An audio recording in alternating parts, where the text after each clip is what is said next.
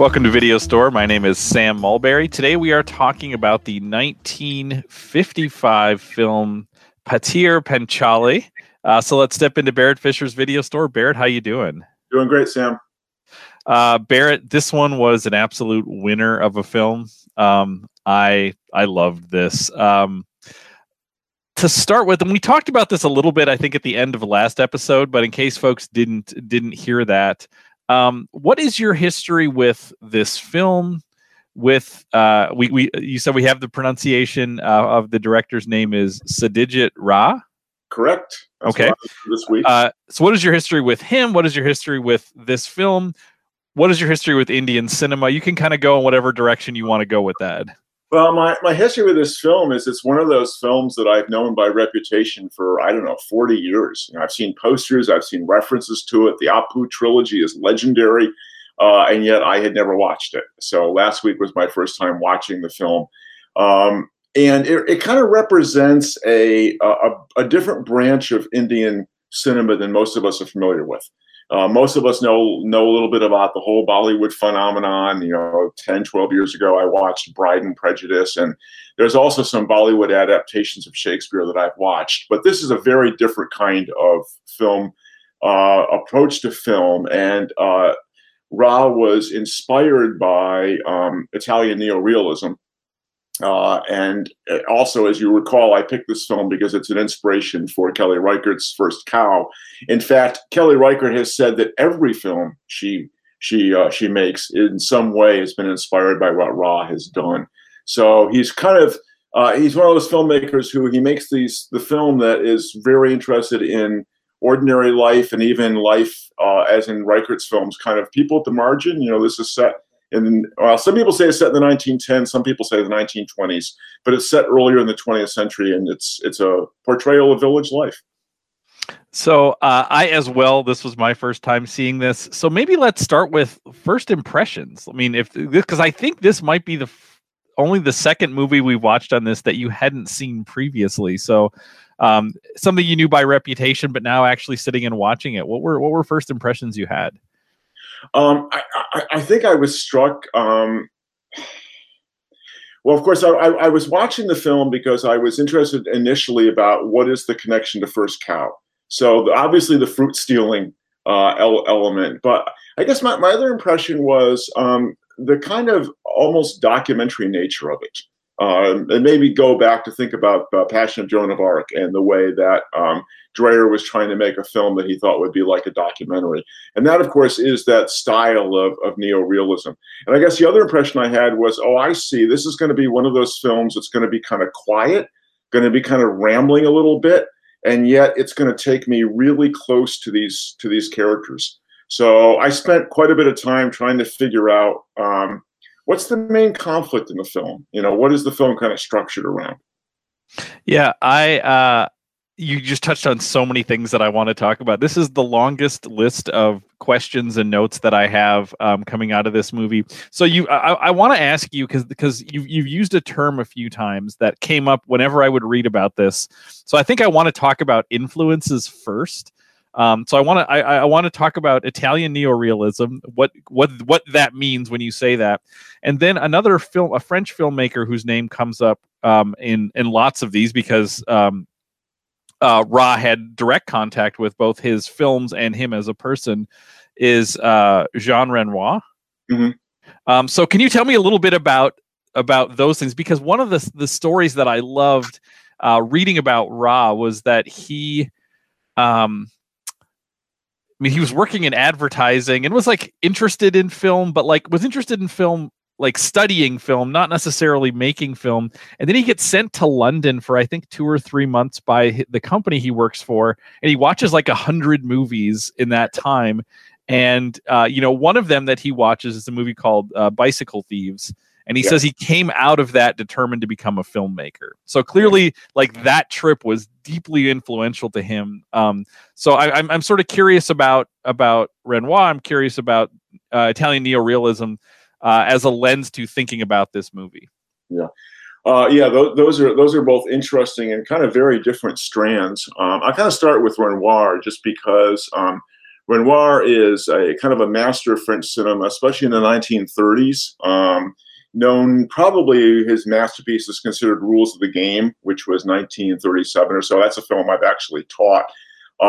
And then Renoir came to Hollywood in the 40s and wasn't particularly successful. In a sense, it became difficult for him to actually make films.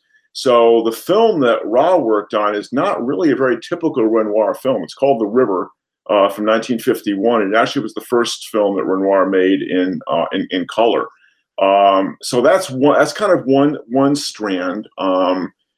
Renoir would not really be considered a neorealist. The influence on Ra there is just that he was a filmmaker in India, came to India to make a film, and Renoir and Ra got connected with him. The Italian neorealism is a post-World War II phenomenon. Roberto Rossellini, who is Isabella Rossellini's father, was one of the key filmmakers in that movement. Open City is probably his most well-known film. And then, as you've alluded to, Vittorio De Sica's Bicycle Thieves. So Italian neorealism is it's, as I said with Pather Panchali, it's a kind of almost documentary style of filmmaking. And it's intended to depict, to a certain degree, ordinary life. And it tends to focus on ordinary people, and it tends to focus on what would seem to be, by most standards, kind of mundane events, but they are significant events in the life of the people that the filmmaker is chronicling. So Bicycle Thieves is about, as the title suggests, is about a man who relies on his livelihood, relies on his bicycle for his livelihood, and the bicycle gets stolen. And that's the plot. That's the plot. And he's trying to get the bicycle back. So it's very small, but very significant aspects of ordinary life. So it's if you can think about the kinds of things that are going on in Hollywood in the 1930s and 40s, MGM musicals, big historical sweeping epic films or films noir, neorealism is a very different kind of focus for films to take. And so I'm excited. I've never seen Bicycle Thieves, but it's made it onto my list of things to want to watch, only because, as I've said before, I'm always interested in movies that are, or pieces of art that make me want to create art. So when I read that Ra saw this movie and was like, I was determined to become a filmmaker, it's like, well, I want to see the movie that made this guy want to make movies. Like that's the kind of stuff that really excites me. One of the things that I found interesting in the story of this movie as well. I mean, this is a story that has, or this is a movie that has a lot of struggle in terms of funding the movie and things like this. Mm-hmm. And we can maybe come back to this part, but Ra is a first-time director. The DP is a first-time camera operator. I mean, I don't think that he'd used a movie camera really before. He was a photographer that Ra knew. So like, that's fascinating to me. But one of the stories about how this got funded, or, you know, part of the hustle to get this funded, was working with things like the Museum of Modern Art in New York. Mm-hmm. And that a lot of people thought, as he was making this, and even after it came out for a long time, that it was a documentary. Even people who had seen it was like, oh, this is a documentary. And it was interesting reading because, you know, that's it is both a tribute to, like, the authenticity maybe of the storytelling here. But it's interesting to also read other takes on that, saying like, it's also an insult to the movie to be like, well, there's no way this guy could create a scripted thing that has this kind of authenticity, especially somebody who didn't know anything about, you know, had never made a film before. I mean, he knew about film, but had never made a film before. So it's sort of this interesting tension between, like, you know, even though it clearly has source material, it's based on a novel. So it's interesting both that, like, that's both a celebration of its authenticity, but also potentially sort of a cultural insult to say, like, well, how can this guy over in India make this movie that's this authentic? Clearly, he's just filming what's in front of him. and of course, some of the actors are non-professionals. A number of the village people were non-professionals. Apu had never acted before and never acted again. Some of the principal parts were professional actors, including the very old auntie, whom Ra discovered in the red light district of Calcutta, I think it was. And as far as I know, at least the one thing I read about this, Sam, said that there was actually not a script. So I'm not quite sure where the lines came from, if he developed the script afterwards. But what I read initially was he just started out with some ideas and some storyboards, but it didn't actually have a script. But he was very deliberate about how he organized the material. The novel itself, on which the story is based, which the film is based, it's actually, it was a novel published serially, and the film only deals with the first half of the novel. So the novel itself is kind of long and rambling. It's kind of a Bildungsroman, that is a novel of education. And one of the things that Ra did to structure the film, and the film does have a very subtle structure. So one element of the way in which he structured the film is there's two deaths in the film. And that's one structure that kind of divides the film in half. The death of the aunt, and then the death of the young girl, is a way of creating some kind of dramatic tension in the film, because both of those characters are in direct conflict with the mother. And so those conflicts, in a sense, kind of get resolved with those deaths. And it's interesting, I mean, you keep using the word rambling. And this is, I found a quote from Ra where he talked about why the film rambles a little bit too, because there is this sense of like, I was watching it because I went in completely blind, and I was watching it kind of trying to figure out like, what's this going to be about? What's happening here? And one of the things that Ross said was that the script had to retain some of the rambling quality of the novel, because that in itself contained a clue to the feel of authenticity that life in a poor Bengali village does ramble. So it's like, so he said like he didn't want to make a tight, it didn't need to, it couldn't be a tight narrative, a tight story, because you had to have this feeling of like, this is life. Right. But yeah. Yes, but I think underneath it, Sam, I think part of the genius of the film is what continues to drive it, I think, is this, is the tension that the family has because of their poverty. And because it's always kind of a fight for, kind of a fight for survival. And that's one of the things that Ra also talked about. He does see the life in the village as built around a number of contrasts, and he says these contrasts are both pictorial and emotional. So there are the better off people in the village. You might call them rich versus poor. There's the laughter versus the tears. There's the beauty of the countryside versus kind of the grimness of life. So he's got those kind of contrasts driving, which do structure life, but at the same time, it is just sort of each day as it comes along.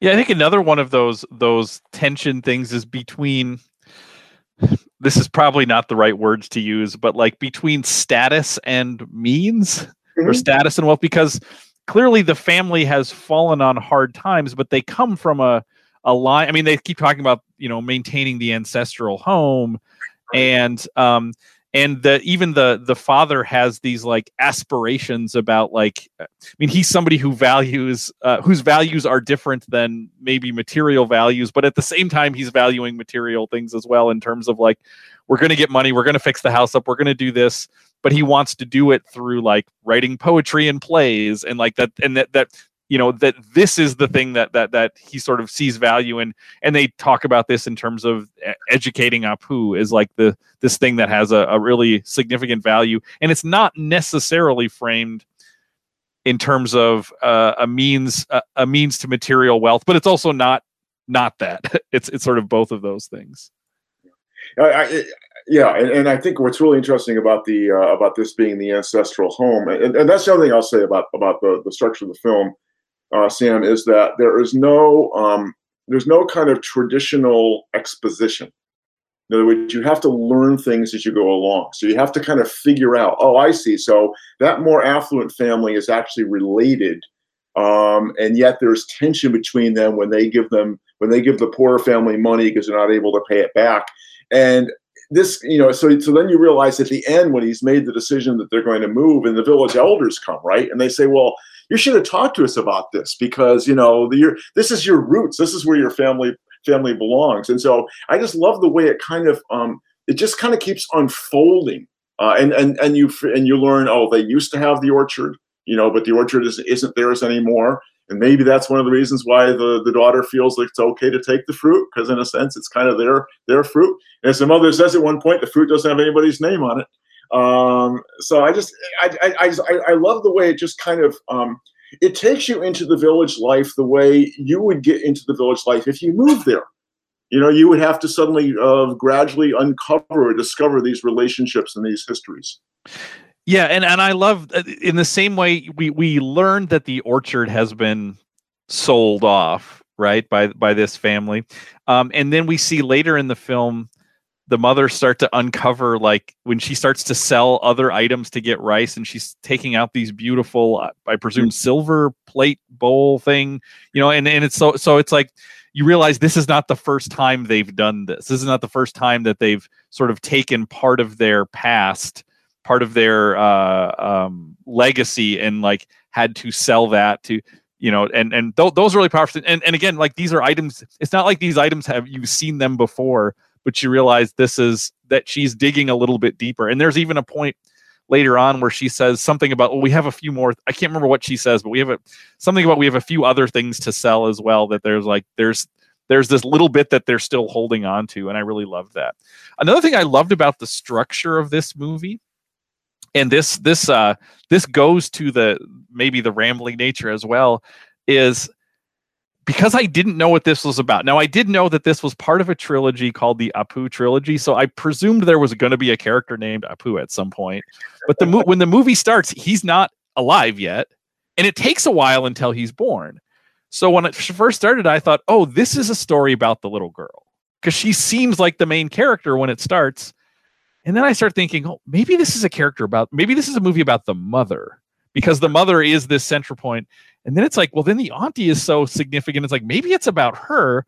And then at the same time, I keep thinking, well, it's eventually about Apu. And what's interesting, and my daughter and I were talking about this, is like, it almost doesn't seem to be about him, because he's at most like an observer of the things going on. So it's not that we're necessarily seeing things through his eyes, but maybe we kind of are. Like, he's as a child is discovering things about the world he lives in.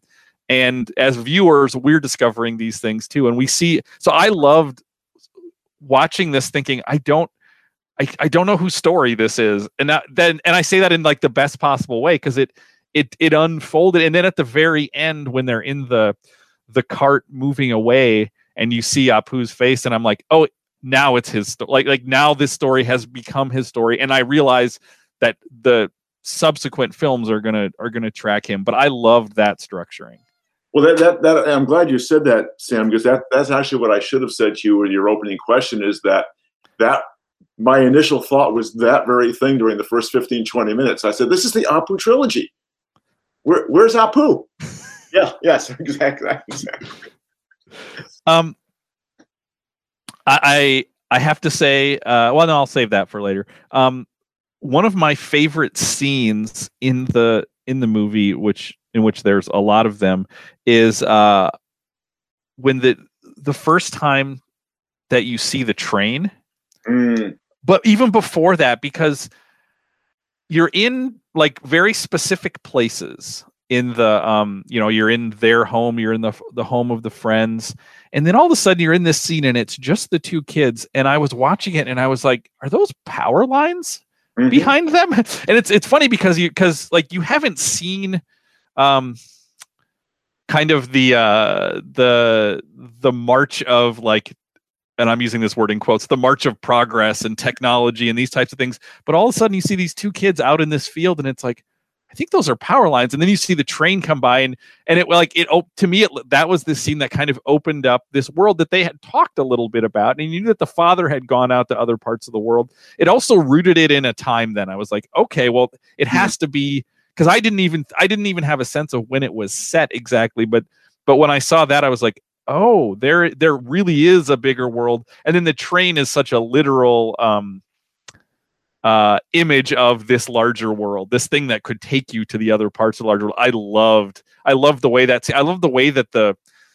the grain or whatever the plant's high sort of, you know, I would say wheat, but I don't know if it's wheat or what it is. But like, I love the way that looked like an ocean that they were in. That was just a beautiful shot. And actually, I'm glad you brought that up, because it makes me think about one of the stories of the filming is that when Ra first started to film, he filmed, I think it was in a field like that.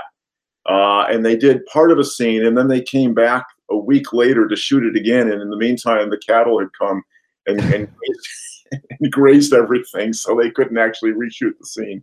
But it's interesting that, you know, they live in this place of natural beauty, and yet it's the appearance of the train that has a kind of fantastic effect on the children. And it also reminds me, too, that, you know, as I said earlier, the film is structured by really the interplay of different relationships. And I do love the relationship between Apu and his sister. And, you know, sometimes there's the light with the two of them, sometimes there's tension, but there's always this kind of magical interplay between them. And so to me, one of the really striking scenes is at the end when he discovers the necklace that she has in fact stolen, which we have suspected. And then the way he tosses it into the pond. And I just love how the algae or whatever comes and closes back over it after it goes down. And it just says everything about his relationship to her. And that moment with the train is like, you know, she's leading him to this world of almost enchantment. Yeah, I had the same thing in my notes, that the looking at the and it's the beautiful black and white image of like this thing which could be maybe a memory of shame kind of thing, and it just gets sort of swallowed up by this, and it goes away. And that was the thing that he thought to do. I love that. And I will say that relationship seemed so very, very real. You know, thinking about sibling relationships, you know, that it was all of those things. There's also so many great, like, little pictures of childhood in this. One of the things that, I don't know if this was Ra that said this, but I was reading about sort of themes in the film, and I think it's just a quote from Ra that poverty does not nullify life. Mm-hmm. That although it's this movie that really is depicting a family that has fallen pretty deep in hard times, pretty deep into poverty. There are these tensions about, like, what are they going to eat? Where is food going to come from? But at the same time, there's all these depictions of childhood that seem kind of universal too. Like when the sweets man would come. I loved, and there's a couple scenes where this happens when the sweets man comes. I think there's another point too. Oh, it's when the guy comes with the pictures in the box, right? And there's a very specific thing that they do, which reminded me of my own childhood, which is first, Durga would say to Apu, would tell him to go ask for money. Yes. 'Cause it's like, okay, we got to make sure the right kid asks. And notice they never went to the mother. It was always like, go to dad, because if someone's going to give you money, and he may not, but if someone's going to give you money, that's the parent that's going to be. And it was like, it's like that just brought back a wave of like, oh, I remember as a kid when my brother and I would be like, oh, we want to ask for something. It's like, okay, let's make sure we ask the right parent in the right way. The right kid does it, and maybe we got a shot. And I loved that as a piece that sort of came up time and again. I got a couple scenes like that too that I love, Sam, as well. One is I love the scene, you know, despite the poverty, despite the lack of food, the scene when the mother is trying to get Apu to eat breakfast, and he just keeps running around, and finally she figures well, he doesn't want to eat it because the rice doesn't have anything sweet in it, and he runs off, and she says, "How will he survive? Was he even born?" And it's like, that's such a 6-year-old thing. It's like, I'm just too busy running around, Mom. I can't eat right now. The other scene I love is because absolutely nothing is happening except life. Apu and the father are sitting side by side. The father is writing his poetry or his drama, and he's telling Apu what to write on his slate. And the mother is braiding Durga's hair, and Auntie is trying to thread a needle. And that's all that's happening. And it's just this domestic moment. And You know, it gets back to that, the realism of life. This is just the family sitting around, just living. Mm-hmm. Yeah, and in those moments, you also see the, and there's a few moments like that. You also see kind of the cultural expectations for each of the children. I mean, it's offhandedly mentioned, like, Apu's going to get an education, and we're going to find a good husband for you. And we see Durga take on motherly roles with Apu, like she's doing his hair, getting him ready for school, and it's that's why I think it's so interesting that he's born in the movie, because we get a little picture of this family where Durga is the child of the family, is the only child of the family, and then you get Apu and you see, I mean, not that Durga would have been the like, she would not that she necessarily would have received an education or received those things, but there is just this sense of like she is. Moved to a little bit different place in the family with him, with Apu there. And Apu, there's certain things he's allowed to do or, given access to, and certain expectations on her. And I thought that was really interesting. Other childhood things, like I loved when they went to the neighbor's house. I don't know, the folks who own the orchard.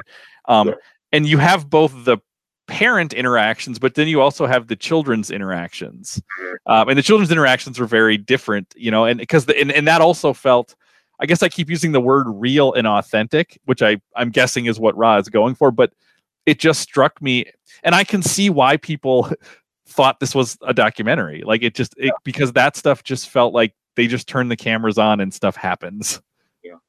But there's also another interaction among the children is when they are gathering for their picnic before the friend or the cousin. I'm really not clear on the relationship is going to get married, right? And I realized afterwards that this is actually a very literary moment of foreshadowing, which I didn't take it as foreshadowing because the film works at a realistic level. But when Durga says something like, "Well, that's not what I'm going to do. I'm not going to get married," and you realize that, I mean, she didn't intend it this way, but it actually is, in a sense, Ra's foreshadowing of her death. Mm. And yet, because it happens within this kind of realistic scene, you think of it in terms of, I've got other ambitions. That's not I'm not going to play this traditional woman's role. I'm going to be different from the rest of you. So it's just amazing to me how that works at kind of both those levels. Yeah. I also loved the scene when they're, and it's a pretty extended scene when the acting troupe comes. Yes. And it reminds me of the, we've talked about movies where you see people watching movies, and it's like, this is that same sort of thing. You see this, this piece of drama, playing out, and then you see Apu later, like, acting it out, and he makes the crown for himself and takes the stuff from the foil from Durga's toy box. But I just loved, like, all of the sudden, it's like we got to go to this event with them too, and I really loved that. Well, it's interesting that causes the first real conflict between him and Durga, right? The notion that, I mean, he's behaving like a little boy, but he's also behaving like a man, in that he just thinks that her stuff is his to appropriate. Just like in the drama, it's the men who are kind of driving the drama, and the woman who is trying to stop the action from happening. So I think it's really, and of course that it is a crown that he puts on himself, right? So I think it's realistic, and yet it's got this kind of, you could almost call it, there's a social commentary going on beneath the surface. I want to think about maybe the two characters who die in this movie, because we haven't really talked about the auntie much, and she is definitely somebody who steals scenes in the first half of this movie. Just sort of it's one of those, like, amazing faces, and we've talked about how, like, in black and white films, sometimes the portrait nature of it is even heightened, even more so. But I loved that character, and I loved that character of like somebody from a different generation, somebody from a different kind of life philosophy. That she wasn't there. She wasn't like this older person there to just sort of, as we often see in movies, like, just there to dispense wisdom and there to sacrifice necessarily, like, I loved that character. What were your thoughts on her? Well, it's interesting because it just made me, as you're saying this, Sam, it just made me wonder whether, thinking back to First Cow, whether that character inspired Kelly Reichardt to put the Rene Abrajanis character into First Cow with the Raven, a kind of homage. Now, she, of course, has a much more significant role in this film. I have to say, one of the things I love about her in this film is Ra talked about the fact that in the course of making this film, which took several years, as you already alluded to, because of funding, he said there were three miracles that saved the film. One, Apu's voice did not break. Two, Durga did not grow up. And three, Indir Thakrun did not die. And so, I mean, when I saw her, I thought, she raised for me that very question of, like, is this an actress or is this simply like a really old woman that he found? And what I really think, you know, she really captures that tension that exists in so many families. And that is that, boy, I really can't stand it when you do this. And I really resent you.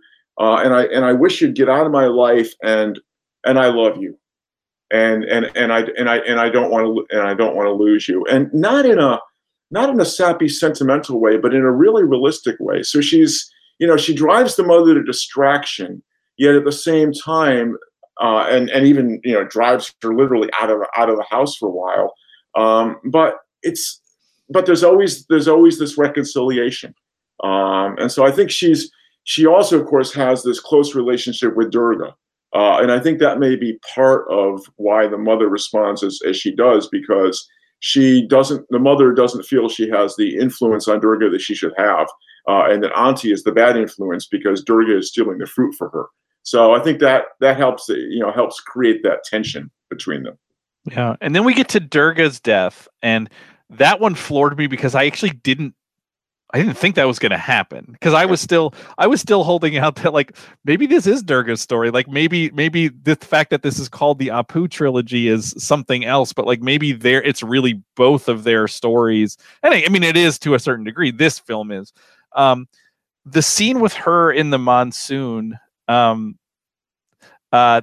felt like something where I was like, oh, I want to hear Barrett talk about this. Like, because she sort of is embracing this thing that's happening. Apu gets out of the rain and she's sort of standing there, taking it in, embracing it. And that, you know, maybe helps lead to her demise as well.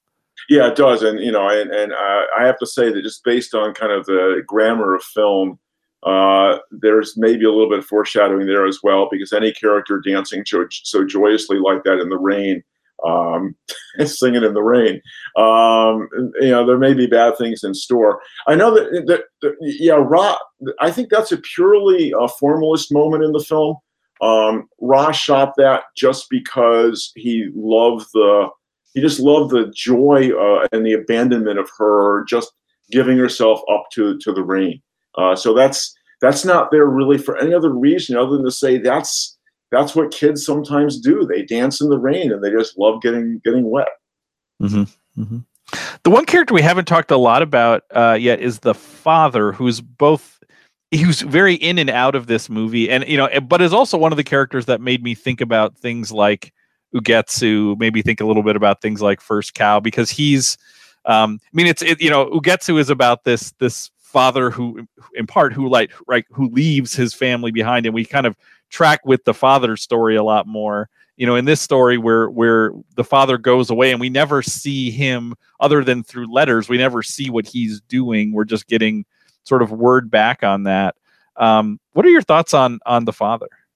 Well, you know, one of the things I was going to say about him and about the film is, although it lacks the structural coincidences of a Dickensian plot, in some ways it has that Dickensian quality.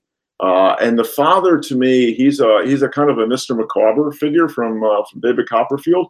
You know, Mr. Micawber is always saying something will always turn up. And so he's kind of this eternal optimist. He's got his head is kind of in the cloud, but he's got a philosophy of life as well. You know, whatever God ordains is for the best.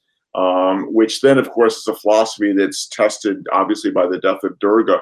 And also, there's this tension between him and his wife, because there's a scene where she complains about, you know, she lives in this house. She says it's like living in a jungle. There's no neighbors, and she said I had lots of dreams too. So I think the father is interesting because he is kind of this eternal optimist, and whereas the mother, she's got her feet on the ground, and so that again creates another kind of tension that drives it forward. And I also thought about, like, when he comes home at the end with like, you know, he has some money and he has gifts and things, and it reminds me of Genjiro coming, like, thinking about, I'm going to go out and I'm going to provide in this particular kind of way, and you know, and that scene makes me think about that same thing of like, how much are they hearing each other, you know, in terms of that stuff. Well, actually, in this case, Sam, I think they are on the same page. I think in Ugetsu we had a tension between materialism and just kind of this idea, I just want to have time with you. I think her problem is, to be frank, I think he doesn't provide. I mean, there is a little bit of, you don't pay attention to me. That's true. Mm-hmm. But I think the overriding sense is, but the other problem is you're not really providing. You're not right. really dealing with. You're not dealing with the reality that we have 3 months of debts we haven't paid back. Right, so. And he has employers who aren't paying him, and you know, and he's not pushing that, and yeah, oh, absolutely, absolutely. So the title of this, it's also the title of the book, translates, I think, to The Song of the Little Road. Do you have thoughts on that as a title?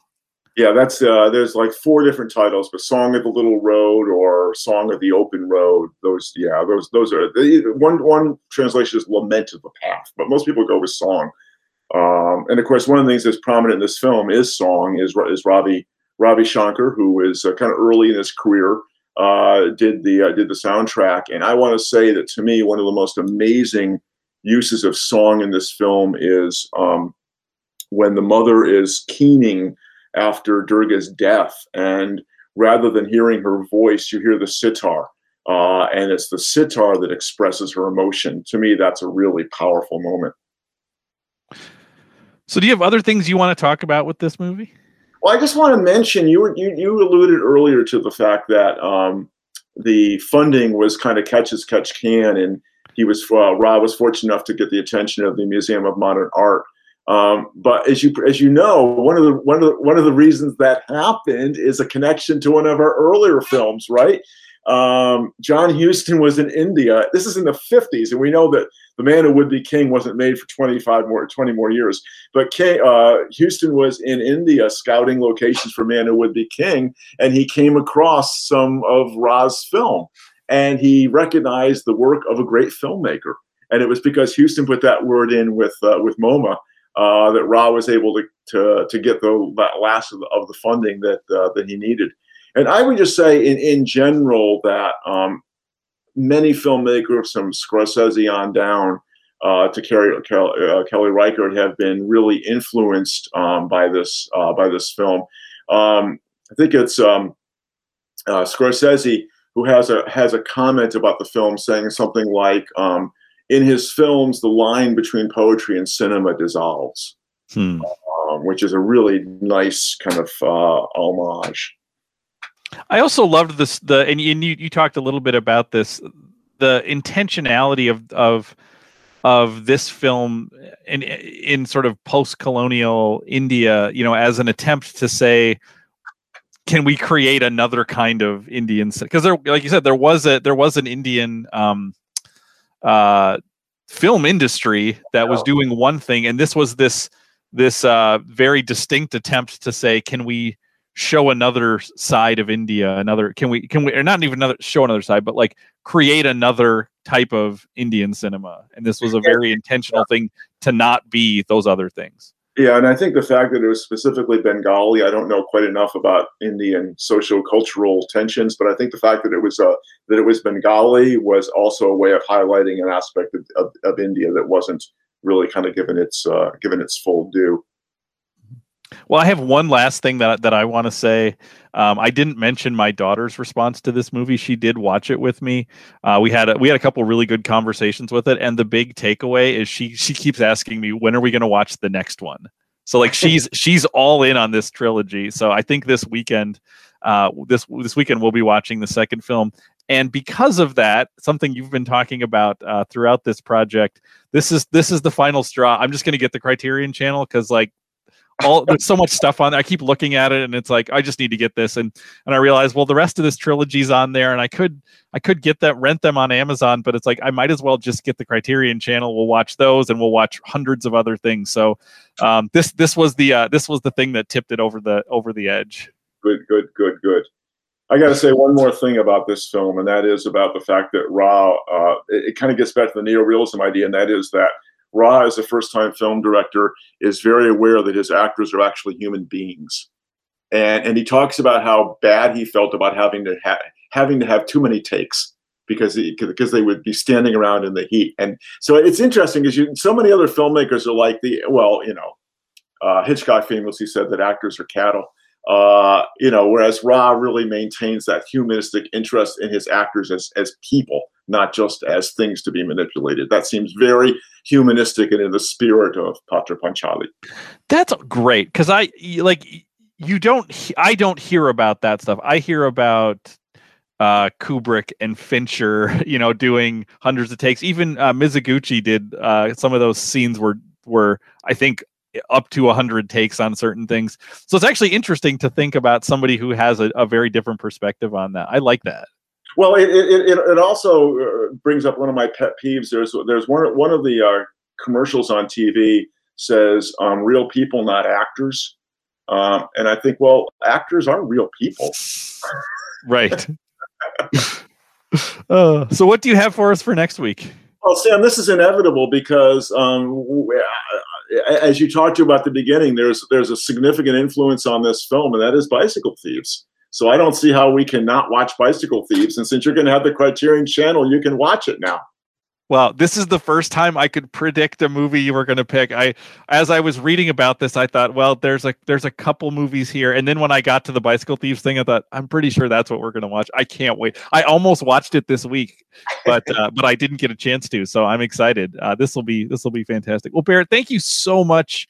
I say this every week. I say thank you for recommending this film, but I honestly feel like, especially in the last maybe 5 to 10 episodes of this, like I feel like a world has opened up to me, stuff that I hadn't heard of, stuff I wouldn't have known to watch, and like I was really, really moved by this movie, and especially the other thing I've learned from this project is how much I love reading about things after I watch them. Like I loved watching this blind. I read a lot about this movie, and I loved reading about Ra. I loved reading about the production of this movie. I loved reading people's reflections on this movie.